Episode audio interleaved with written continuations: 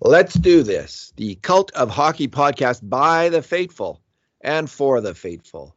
I'm David Staples of the Edmonton Journal, and I'm here today with Bruce McCurdy. Hey, Bruce. Hey, David. How are you doing today? Beautiful day out there. Beautiful fall day in Edmonton. Absolutely Fall's go- not the best, but uh, absolutely gorgeous. I'm just back from my walk walking on a carpet in a couple of places that wasn't there a couple days ago. The leaves are starting to come down. Alrighty, they are. Oh. Hockey I, I time, man! It's hockey time. It's I didn't, I didn't know this, but the the reason that the leaves turn isn't just that they're dying, but my wife was telling me this. Fact check this if it's wrong. Uh, the plant to survive the winter sucks in the chloroform from the leaves to help it uh, get energy and mm. that's what that's why they turn from green to uh, yellow and brown. Really? I, I had no I idea. did not. I did not know that, but I did know there was a process to them turning, and a reason for them turning, and uh, it's our blessing that they do that because the fall is a very beautiful time of year. Yeah, if only it was a month or two later. All righty, oh, like it is in Ontario when I lived there for a uh, went to university there at Carleton. Bruce, We've got some news, actual, honest to goodness Oilers news. Uh, one piece of news, which is really frustrating, is uh, Oilers' uh, first round draft pick in 2020, Dylan Holloway. The first surgery on his wrist did not work. He's had a second surgery, which has been deemed already successful uh, by the Oilers in their tweet and will be out at least three months. And Bob Stauffer on Oilers Now is saying maybe more like four to six months. So, Bruce, that's the bad news. The Oilers uh, have signed Colton Sceviour on a PTO. Um, Kailer Yamamoto still not at camp. And we're also going to talk about some comments that Connor McDavid made about winning now. Now is the time. Let's start out though. Let's start out with the the, the bad news. Um, about Holloway. Bruce, there's just no other way to frame it. I mean, we were there were starting to be rumors this week that it hadn't healed up, and it's so frustrating. I mean, it's frustrating. Listen, he's got plenty, nothing but runway left on his career. He's 19 years old. How often do you hear about a wrist injury being a career-ending injury? Hardly ever at all. Although they can be quite bothersome. Bruce, this is but surgeries that don't work. That's that kind of enters into the territory of oh shit, and uh, yeah. uh, that's and um, especially for like such a promising player. We were looking forward to seeing him in Bakersfield, now in Edmonton, and you know last fall, last spring in Bakersfield didn't happen because of the first injury and surgery. Now this, it's he's got to be frustrated. Um, the organization does, and of course all the fans. Well, he spent a big part of last year waiting around, as you'll recall. I mean, he went down to Wisconsin, played two great games, and they pulled him out. And uh, he went to try out for Team Canada, and he had to he had to quarantine for two weeks. And then uh, just when they hit the ice, somebody on the team got sick, and they had to quarantine the whole team for two more weeks. And then he got hurt in the first game of that tournament, and it set him back a little bit. And then he absolutely lit it up at Wisconsin in the second half of the season. He he was just fantastic, scoring two two plus points just about every game for a long stretch, and uh, playing great hockey by all accounts, dominating in the face-off circle, skating hard, winning puck battles. You know, just being a a, a real uh, good player in, in multi multi dimensions. And I, from what I saw, I was impressed enough that I ranked him as the number one prospect on the Oilers. And then, of course, he got he did bang up his um, uh, his scaphoid, and it's a very it's a dangerous kind of injury. I'm I'm pretty worried about this to tell tell the truth because it's the bone in the base of the thumb that um, uh, it has a fairly poor blood supply, so it doesn't oh, yeah. heal fast. Oh, yeah. And I believe that's also the one that's somewhat hollow that the brake can put get pushed in, and it's a little harder to realign it. And it's a difficult one. Now that's the same bone. The what I knew, learned about the uh, scaphoid, I learned in 1988 when Kevin Lowe broke his scaphoid uh, a couple of weeks before the uh, Oilers' fourth Stanley Cup run. And Kevin Lowe, being Kevin Lowe, he just uh, put a cast on it and played right on through it. And then when Paul McDermott nailed him late in game five of the first round series and broke his ribs, he played with the broken ribs and the broken scaphoid for the last three rounds of the playoffs. But that's not what you want a 19 year old kid doing. You want him to get healthy and you want him to get right. But the frustrating fact is he's waited six months to get to this point, and now we're talking about potentially another four to six months. I mean, the whole season essentially. So how uh, how frustrating is that? Here's what musculoskeletal key says online. The scaphoid remains the most commonly fractured carpal bone and at greatest risk in athletes engaged in high impact collision sports such as football and or in sports with potential for high impact such as basketball and snowboarding. All right. Uh, anyway, bad news, Bruce. Really bad news. Yeah. And um, you know, he, he, again, he could have made the team out of camp this year. There was a there was a, a there was a you know, if they had loved him and they I think they were going to love him, he could have made the team. Now, that opens the door for some other players and um, Tyler Benson, Cooper Marody, Kyle Turris, Devin Shore, Brendan Perlini. They're all competing for one or two spots, depending if Kailer Yamamoto comes to camp. And um, now there's another guy added to that list, Bruce, 32 year old Colton Sceviour, who we got a we saw quite a bit one year during the mm-hmm. lock lock. I think it was the lockout year in 2012. Right. Yeah. Um, we saw him play a lot for for the Texas Stars against uh, you oh, know Taylor Hall and Nugent Hopkins and Eberle Down in Bakersfield, and he was a, I thought he was a good player then. I mean, he by mm-hmm. the end of his AHL career, he was ripping up that league. He's a hardworking, hard, fast skating, hardworking player um, who scored a you know became a point per game scorer at the AHL level, point per game plus actually in his final year there when he got 63 points in 54 games for the Texas Stars in 2013-14. He had a long career down there. He was five years in the five AHL. Years. Five years. That's like that's he's like William Lagesson's looking at that guy. Yeah, that's that's uh, that's what I'm going to do. Five years because now he's played 500 NHL games since then. Yeah.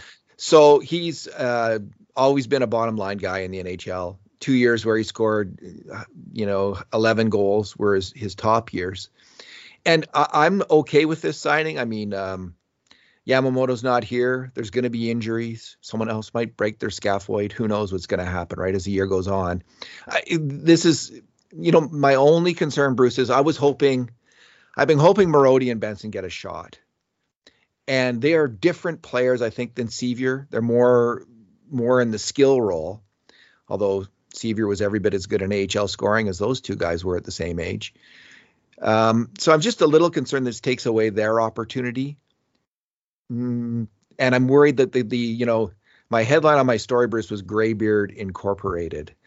And this, so this is another Graybeard. This is another checker, I think, that they're bringing in. And, and I could see, you know, Dave Tippett having a sweet tooth for this kind of player, uh, which is fine. If it, if you win, it's fine. It's all good. But I was, you know, I'm just that was my one concern about Benson and Marody getting a maybe a little bit less chance. Yeah, yeah, this guy's got he's got quite the career. He came up through major junior and he played parts of five years and and major junior, four full years of you know seventy ish games a year. And as you point out, five full years in the AHL, five years, and and he played like seventy games. He played three hundred just under 350 games in the AHL. And then he finally elevated himself to the uh, to the uh, NHL, and he's got another 500 pro games under his belt. So I mean, the guy is a survivor, if nothing else. I mean, you got to be you got to be fairly impressed by that uh, uh, staying power. So I mean, here he's you know come up went after a fairly looks like a um, very borderline year in Pittsburgh last year. He went deep into uh, uh, he went deep into the summer without having uh, a contract, but I guess he got a deal. Eh? And it wasn't a PTO; it's a it's a contract. I'm just catching up here. Oh no, it's a PTO. It, oh, it's a PTO. Signed to a PTO. So okay, okay, thank you. Oh, signed to a PTO. No, I just heard, I heard signed, and I, I, assumed okay. So he's a PTO. That's you got to sign yet. that.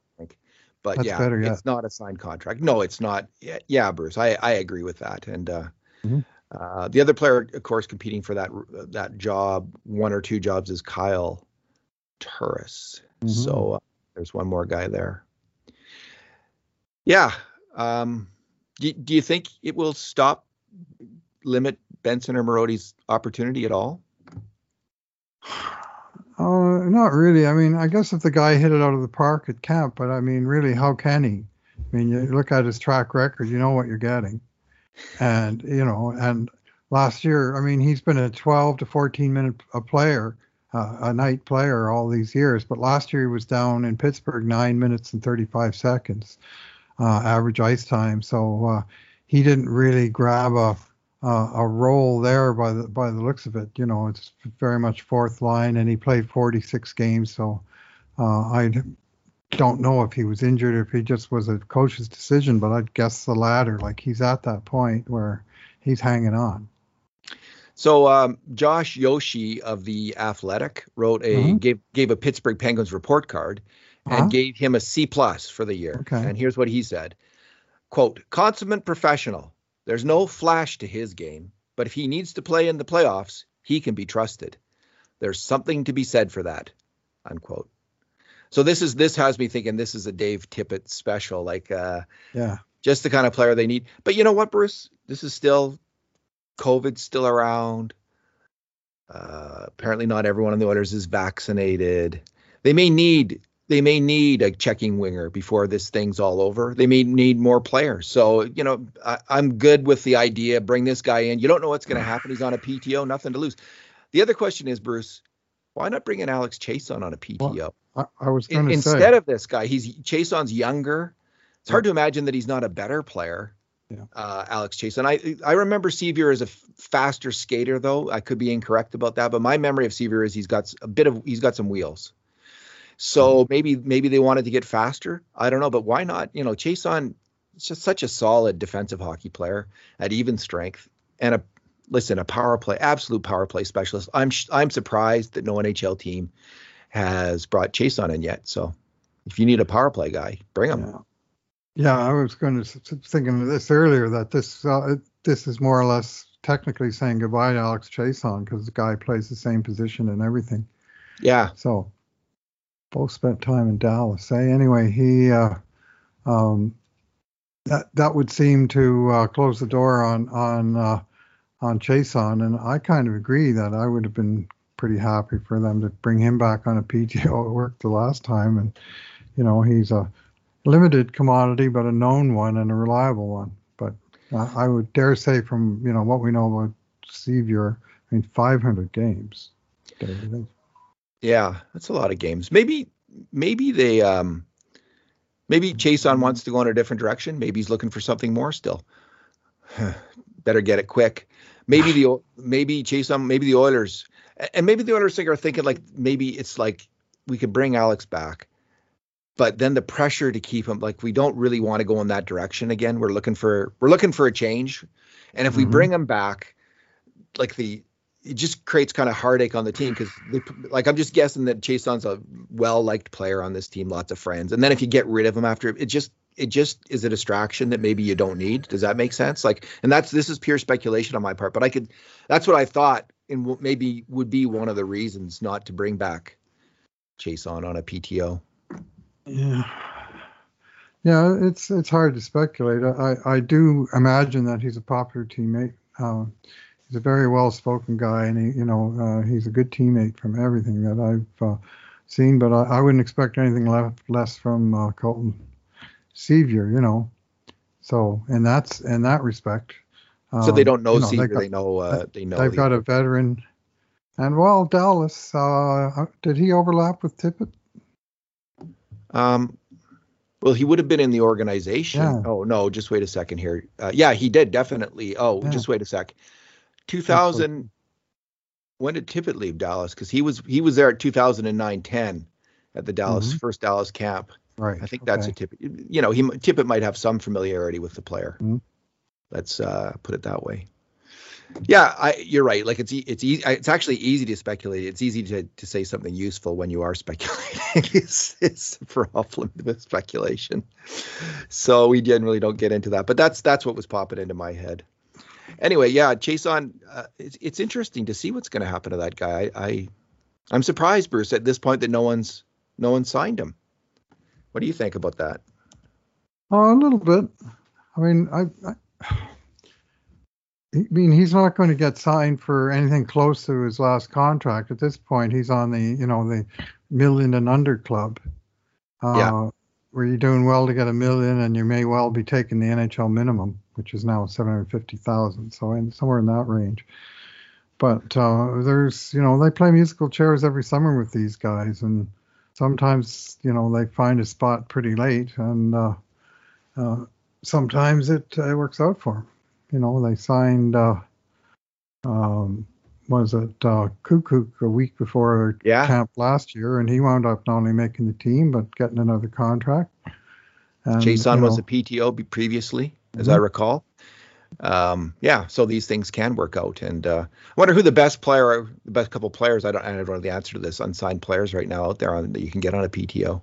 Devin Shore, right? He was a PTO. Devin Shore was. A, a two two more years. He's a he's a he's uh yeah. Much to so, everybody's delight, you know, everyone was so happy about that. Um, I, I have made I've made my peace with that. I'm rooting for Devin Shore. I, I I had questions about the reasons behind the signing, and some of them have in fact been answered. And I think it's a chemistry thing, and and you got to give him you got to give the the chef a chance to pick his ingredients to some degree, right? So and, and you need a guy who's going to be happy being the 13th or 14th forward. As Devin Shore's now, you know, that's that's going to likely be his role, right? He's not. He's not. Yeah, he'll be in the second line with Kailer Yamamoto out now. He'll be on the second line. Hey, he had that one big playoff game, Bruce. Let's not he'll forget. Be on that. the fourth line with Colton Sceviour and and uh... Josh Archibald. you know it. The Tippett line.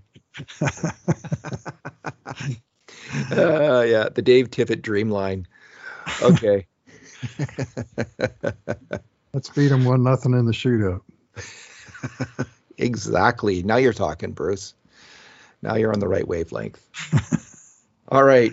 Um, Kailer Yamamoto still not signed, Bruce, and I, um, you know, I like Kailer Yamamoto a lot. I think he's a really good hockey player. He's a and especially defensively underrated. But I like Cooper Marody a lot. And the longer this goes on, Cooper Marody's right shot. Mm-hmm. Kailer Yamamoto's a right shot. Cooper Marody is as strong, I think, an offensive hockey player right now as Kailer Yamamoto. Uh, he can he can really pass that puck. His shot is okay-ish, like Yamamoto. They're kind of similar in a lot of ways. Marody's a bit more of a I'm going to skate with the puck kind of guy. Um, but uh, you know, he, he doesn't dig in on the forecheck. I will say that. That's Yamamoto's superpower as an NHLer. His unexpected superpower is his ability to dig in and grind out pucks and pop pucks constantly. Marody doesn't have that, but um, he he skates with the puck a little bit better. So he um, if he was given a chance to play with skill in the NHL, I think Cooper Marody would be okay for a while and might even surprise people. I mean, again, I've I've said this previously. You look at the you look at the Tampa model, which everyone's on fire for in the world, mm-hmm. deservedly so. Well, Yanni Gourde had a season very similar at the same age to Cooper Marody just had in the AHL. Very similar. It's hard to you look at Yanni Gourde's minor league career Cooper Marody's, the numbers look the same. Th- that doesn't necessarily mean anything, right? Because there's lots of guys who put up good AHL numbers. Mm-hmm. That said, I mean, I see some NHL passing skill and thinking of the game from Cooper Marody. So I, would like to see him get a chance. I'd like to see Benson get a chance. And if Yamamoto, the longer he's out, the longer a skill player like Yamamoto's out, the more they're going to need a skill player. And I think those two guys, their chances of making the team go up. Do I think the Yamamoto's going to like? we don't see many holdouts anymore, do we, Bruce? Like long holdouts? Nope. Nope. They generally get resolved early, and that's because it's in, in the interest of both sides to get it resolved. To have those kind of things drag out is yeah. just it winds up being you know it, it winds up affecting both and the Oilers have just been through this. I'm I'm actually a little disappointed in the Oilers here. I mean, people can say, well, Yamamoto should sign for whatever they're offering. They need to get it done, and they needed to get it done last week. They need to they get it done last though, month. No, they, they can't overpay. overpay. They need to get, but they whatever they're going to come, whatever conclusion they're going to come to on the eve of training camp or or, or three days into training camp. Uh, there's no good reason they couldn't get it done. And I mean, to me, he's already paying a price. He's not with the team. He's not at the captain's skate. You know, it's just a little thing, but they're already in the process of building the team for the year. They got the skill guys all playing together. In fact, they got a big chunk of the team playing together, and he's on the outside. And we saw the exact same thing last year with Ethan Bear. And how did that wind up? Well, he eventually signed just before camp, but then he, you know, he came to camp late. He had, you know, there was there was holdups, and then uh, there was questions about his conditioning that came up later that I don't know what what to believe there. Well, but he did play well for the first ten games. He, he had he had a he had a difficult start, and then he got beamed by a puck, and a lot of things went sideways. And he's gone from being a promising second year NHLer to off the team. And so why would why repeat that process that did not end well with Ethan Bear, with another young, developing, encouraging young player that they're trying to grow from within their organization. Well, why you repeat that process or why you go down this road with Yamamoto, it's a salary cap league and the Oilers' mm-hmm. money's tight. And mm-hmm. I, I, on this one, I fully support the team.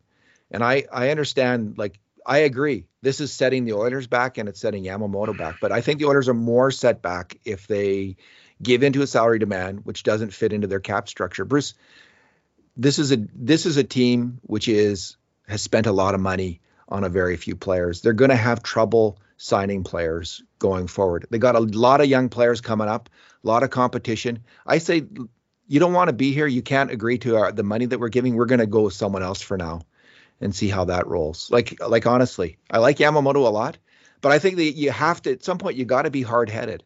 And and um, a player if he wants to be here will. I don't see Ken Holland being like you know Glenn Sather in 1983 with you know sharpening his pencil on your skull.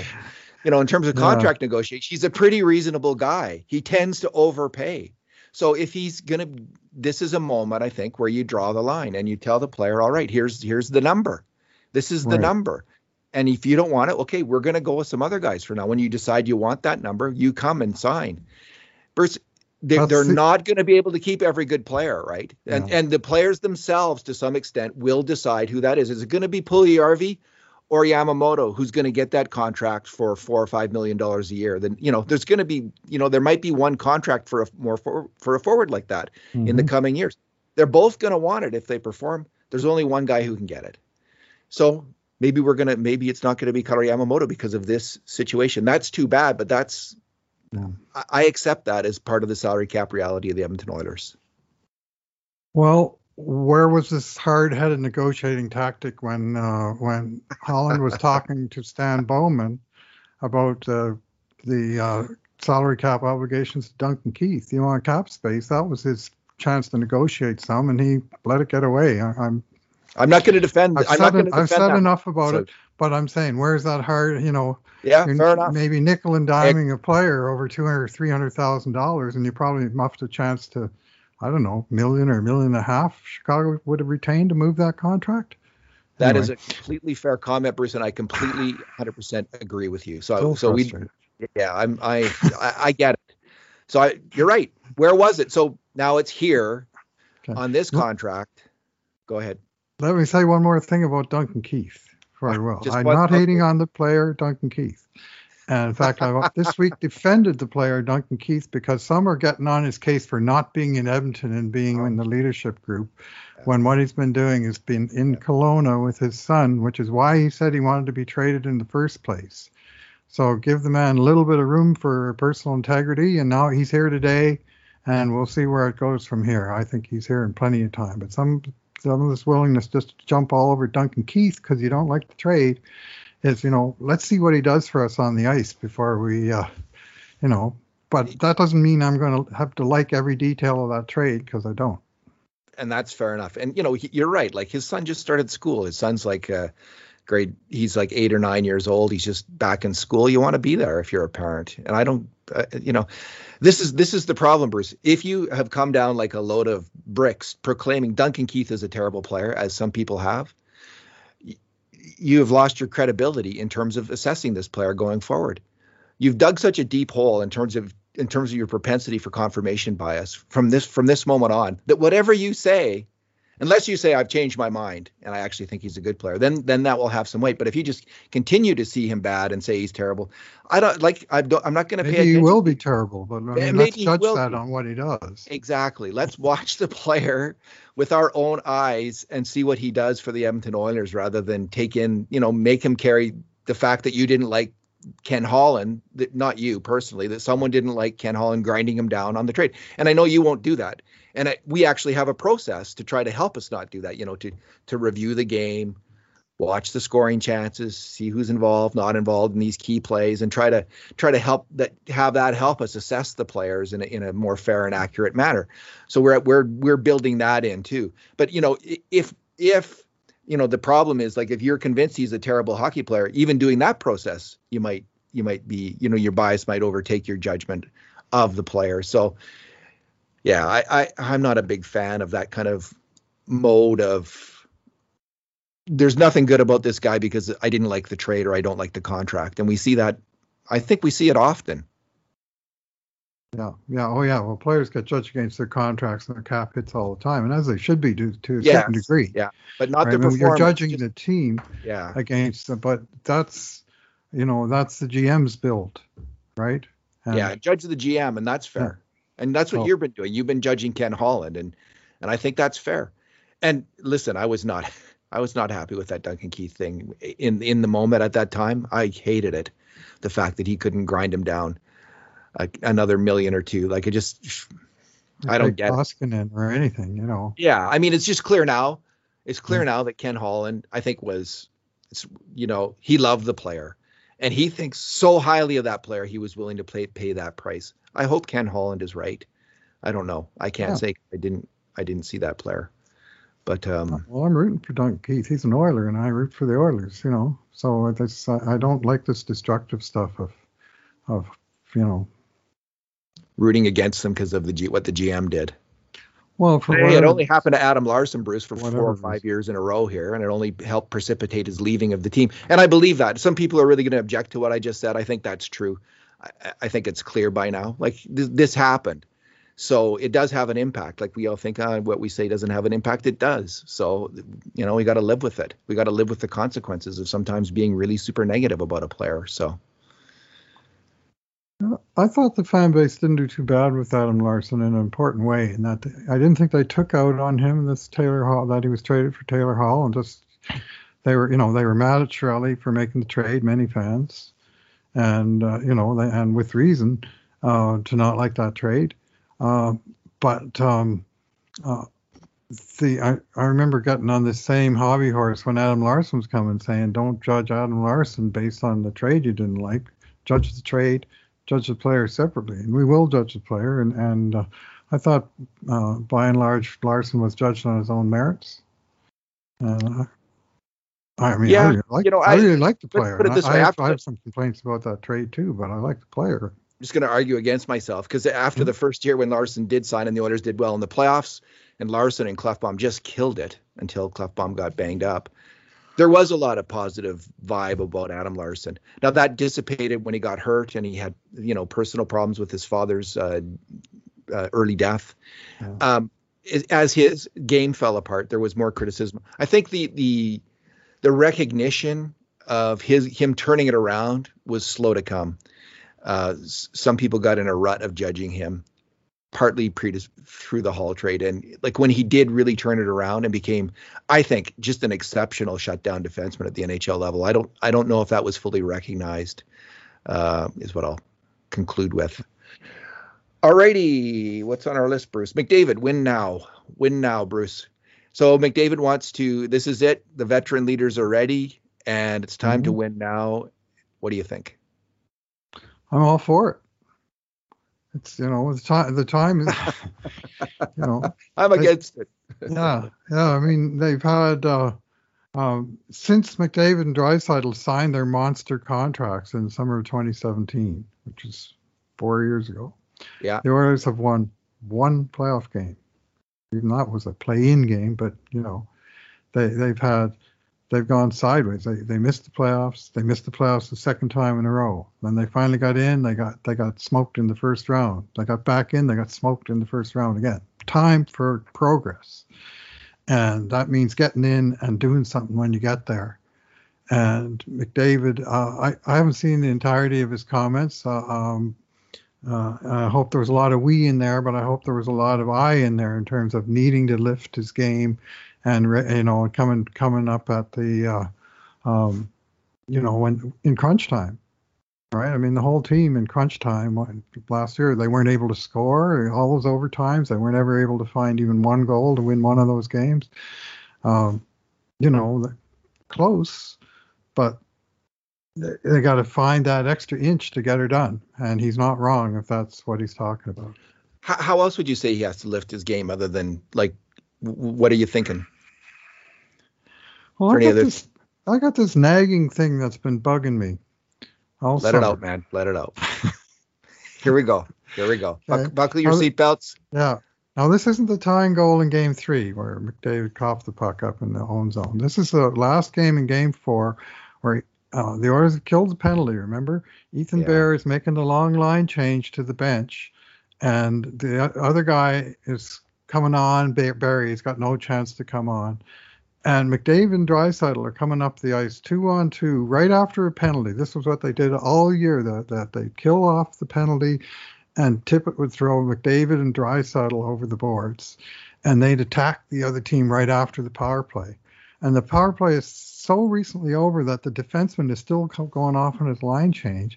And yet, for whatever reason, here's Connor McDavid with the puck dumping it into the zone when he's on the attack with with Draisaitl and then he flubbed the dump in to the point that Pionk was able to pick the puck off along the boards, make the long outlet pass, and you know on to Connor and the, on the odd man rush, and boom, series over. And it was it's not so much the execution, but the just why are you dumping the puck?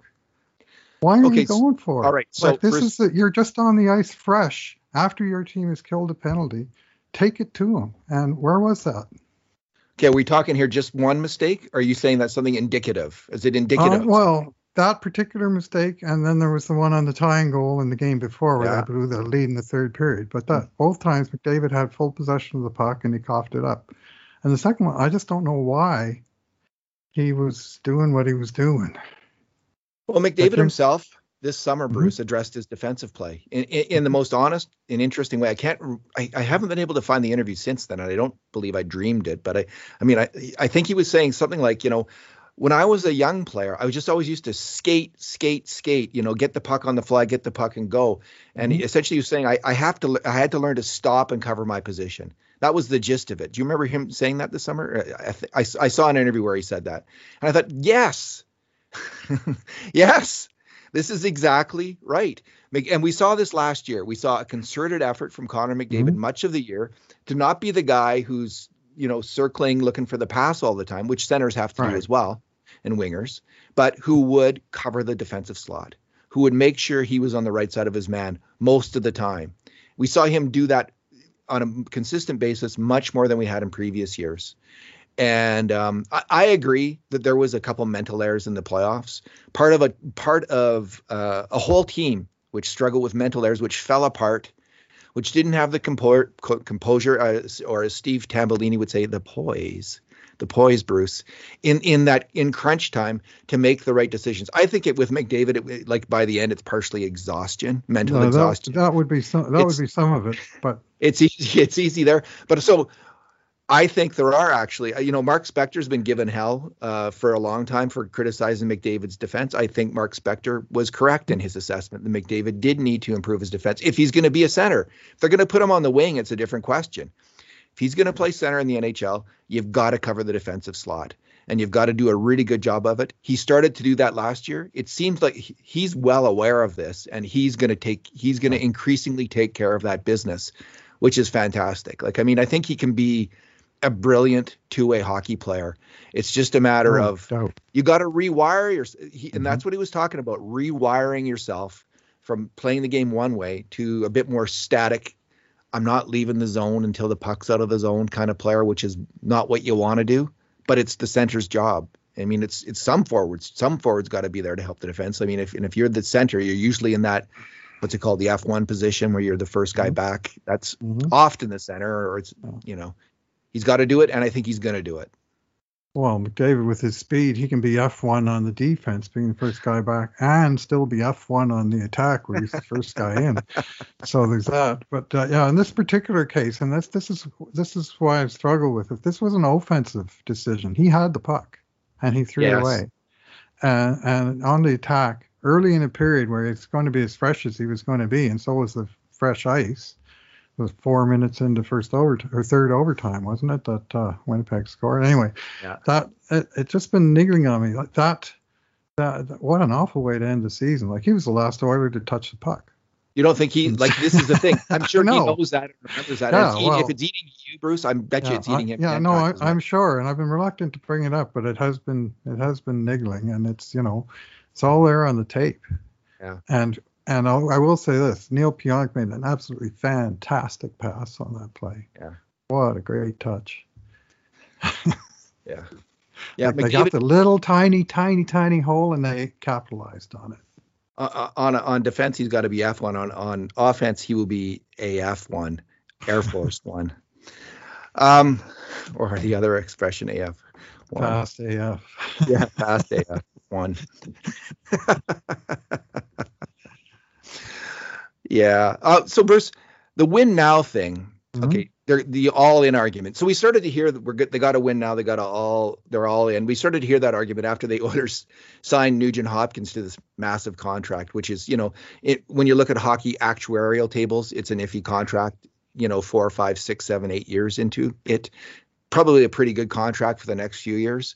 Starts to get a uh, sh- little bit iffy as you go along. Then they sign Hyman to an almost exactly the same contract. So this is another moment where the Oilers have decided to trade the uh, trade the future for the present. Now this time, I hope it works. Honestly, I ho- obviously, I think it's probably gonna work. I think it's the right move, and I'm more sure this time that it's the right move in the short term, which I think is really important than than the last time. So the last time these two things happened, it's happened all through McDavid's career. As soon as they drafted the guy, Bruce, and I call this the McDavid effect. And it's Mhm. this huge pressure when you bring in a superstar player like that, especially in the modern age, especially when there was all this hoopla about winning the contract in McDavid's ELC. Remember all that talk? Like you got to win. The, if if Chiarelli doesn't win the cup in McDavid's ELC, he's a failure as a GM. All kinds of fans were saying that all the time. You and I may have said it too. I may have said it. I don't know. I can't remember if I Oh. said it. It was a it was a commonly thing. And so what did we see? We saw a trade for Griffin Reinhart. Of so they traded. They wanted to get a guy who was 21 and was going to make the team quicker than a guy than a couple players who were 17 when they were drafted. So so you, you kind of speed things up. You win earlier. And then the the big move was of course signing Milan, Milan Lucic. And you know both of those moves turned out to be disastrous for the Edmonton Oilers. You just just disastrous. Except for one thing, Bruce. Lucic did have one good year. And, And so it the helped the team. Oilers. The team did it help the Oilers break out of the decade of darkness? Like, and we forget we forget all these things. Like they were in the decade of darkness still. And th- there there was huge pressure to get McDavid to sign to win in Edmonton, so McDavid would sign another contract, a long term contract. There was immense pressure about that, not just a small amount. Mhm. So Chiarelli trying to speed things up, what GM wouldn't have done that? Who wouldn't have felt that pressure and who wouldn't have gone for it in a similar fashion? Now they might have made different moves, and this is where we can quibble. But the whole idea, uh, and not just quibble, but out and out fight. But the whole idea of winning now, the McDavid effect has been in place since McDavid got here. It had an impact then. Bruce, um, it continued. We saw it again last year. We saw it with uh, Tyson Barrie coming in. So instead of going with Evan Bouchard and maybe taking a few bumps and, and losses with a younger D man who had shown in the AHL he was ready for the A- NHL, uh, but was probably not going to be a star in that first year. And may, who knows what was going to happen? You just never know, do you? But so they bring in Tyson Barrie, the veteran. Mm-hmm. And in the end, he has a good year, but he it, it works out that he postpones, delays Bouchard's development. So this is another example of the McDavid um, effect, which is win now, win now. The pressure is always huge to win now, and it has an impact now. And maybe three years from now, we'll be saying, "Oh man, was that ever a mistake?" Like signing these two oh. late twenties guys, and one's got a bad knee, and the other's game's dropped off completely. We could be saying that. Mm-hmm. Well, you bring up a couple of interesting points there. One is 2017, after that run, that little run into the Game Seven of the of the uh, division finals that was the summer where they signed McDavid and Draisaitl right after because yeah. the team was on that success. So they got those eight years from those two guys. But now four of those eight years are gone. Well, three in the case of McDavid, who, whose contract was a year later to kick in. But, you know, four years later, where are we?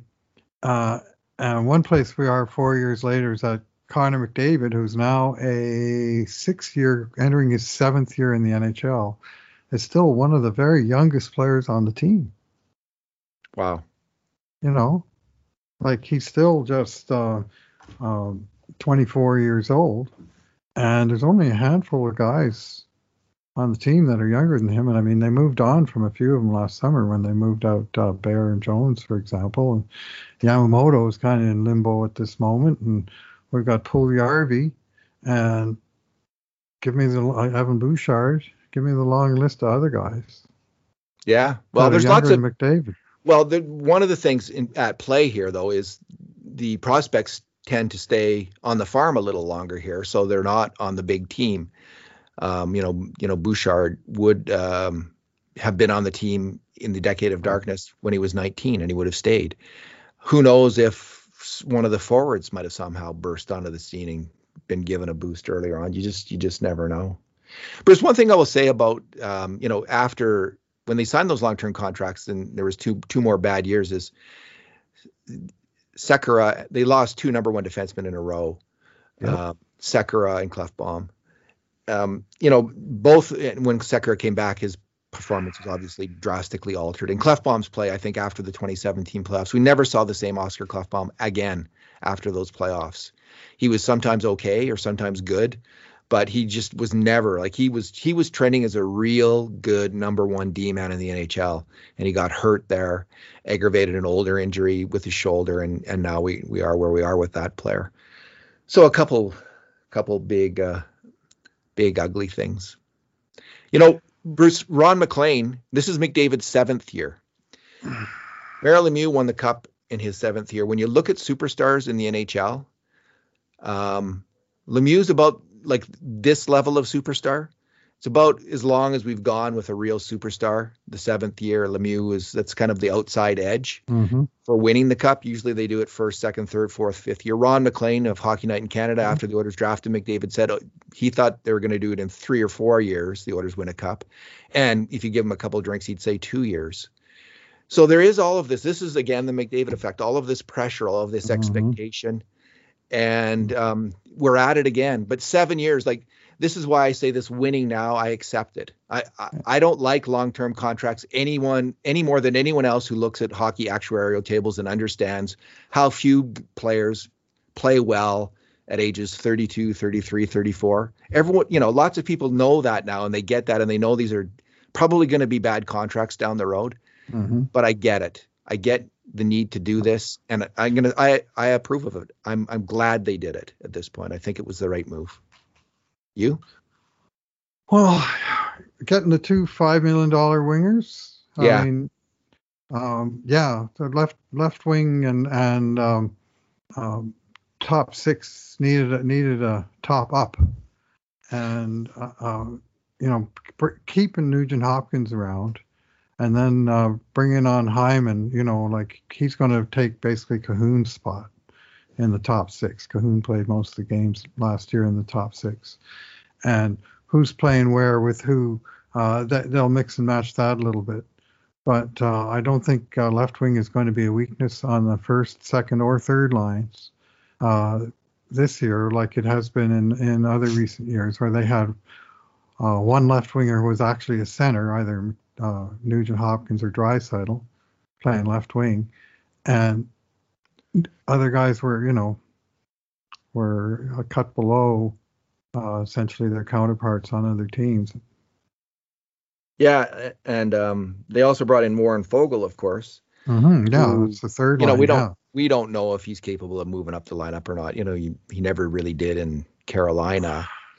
Um, but if Yamamoto's out, that that's another possibility. I hope Yamamoto comes back. I hope he signs soon. I have half an idea we might see at some point, and might be sooner than later.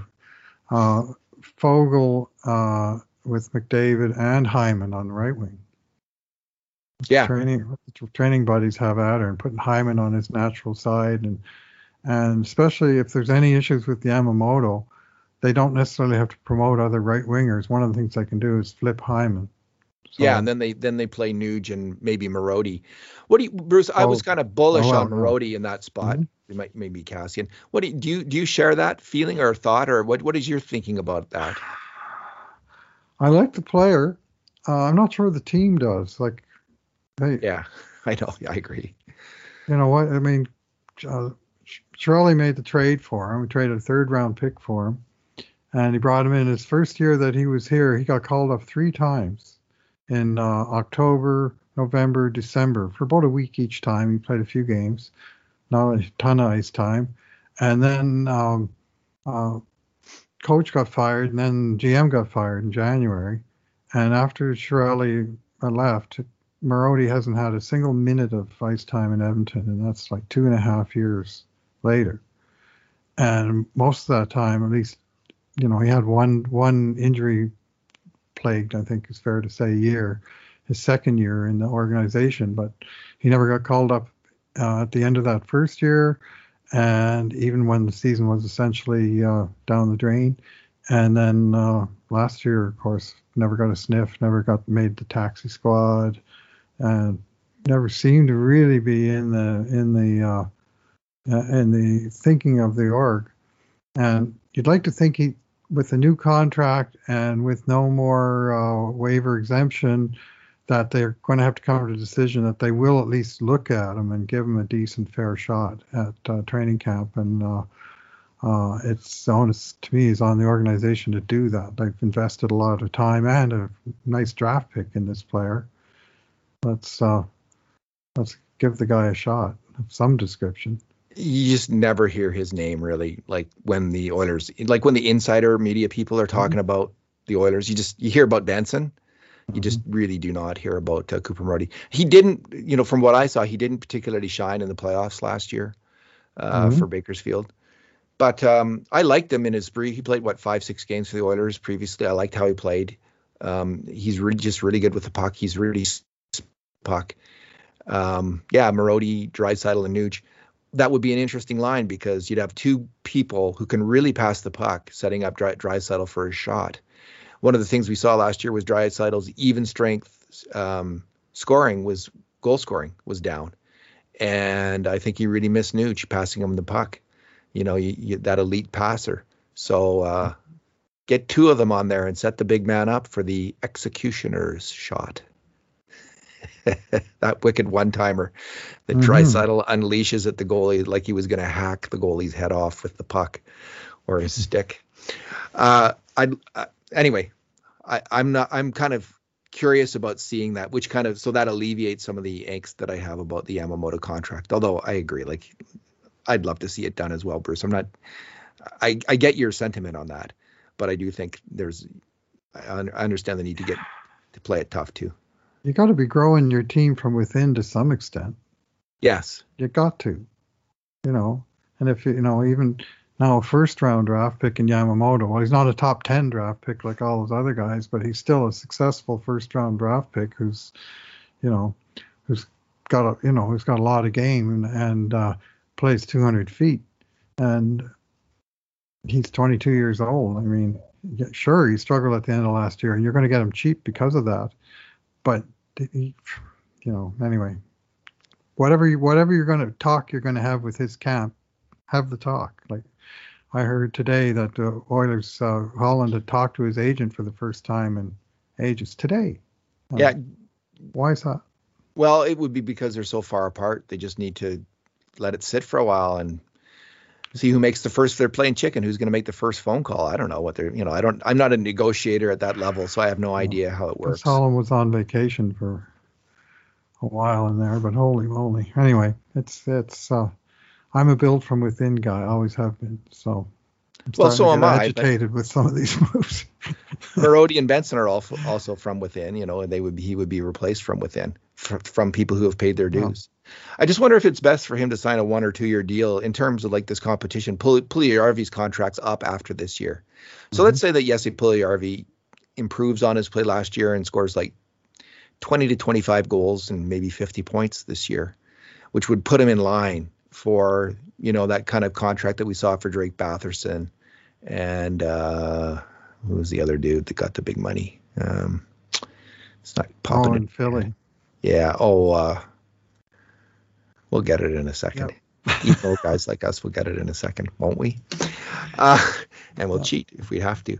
Uh, um, so, is it better for Yamamoto and Puljujarvi uh, essentially to go head for head, head to head this season uh, for that contract, or is it better f- for Yamamoto to sign for two years, for instance, and see what happens with with Puljujarvi, I guess?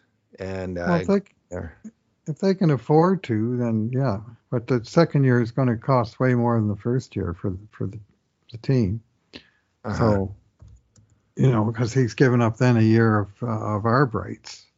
Yeah. whereas the first year, uh, Yamamoto has no rights at all other than an offer sheet, which doesn't appear to be forthcoming. So it's, uh, um, but if he signs for two years, you know, the average value is going to have to go up by a few hundred grand at least.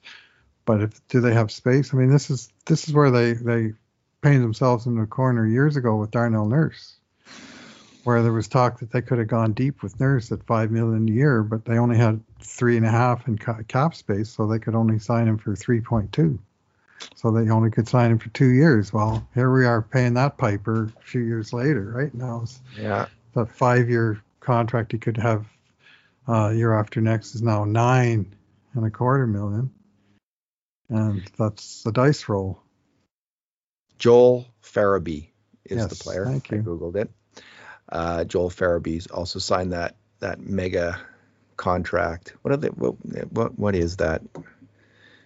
Five million a year for yeah yeah right around five million a year for six yeah. years. Both he had 38 points in 56 games. But you think I can remember his his name?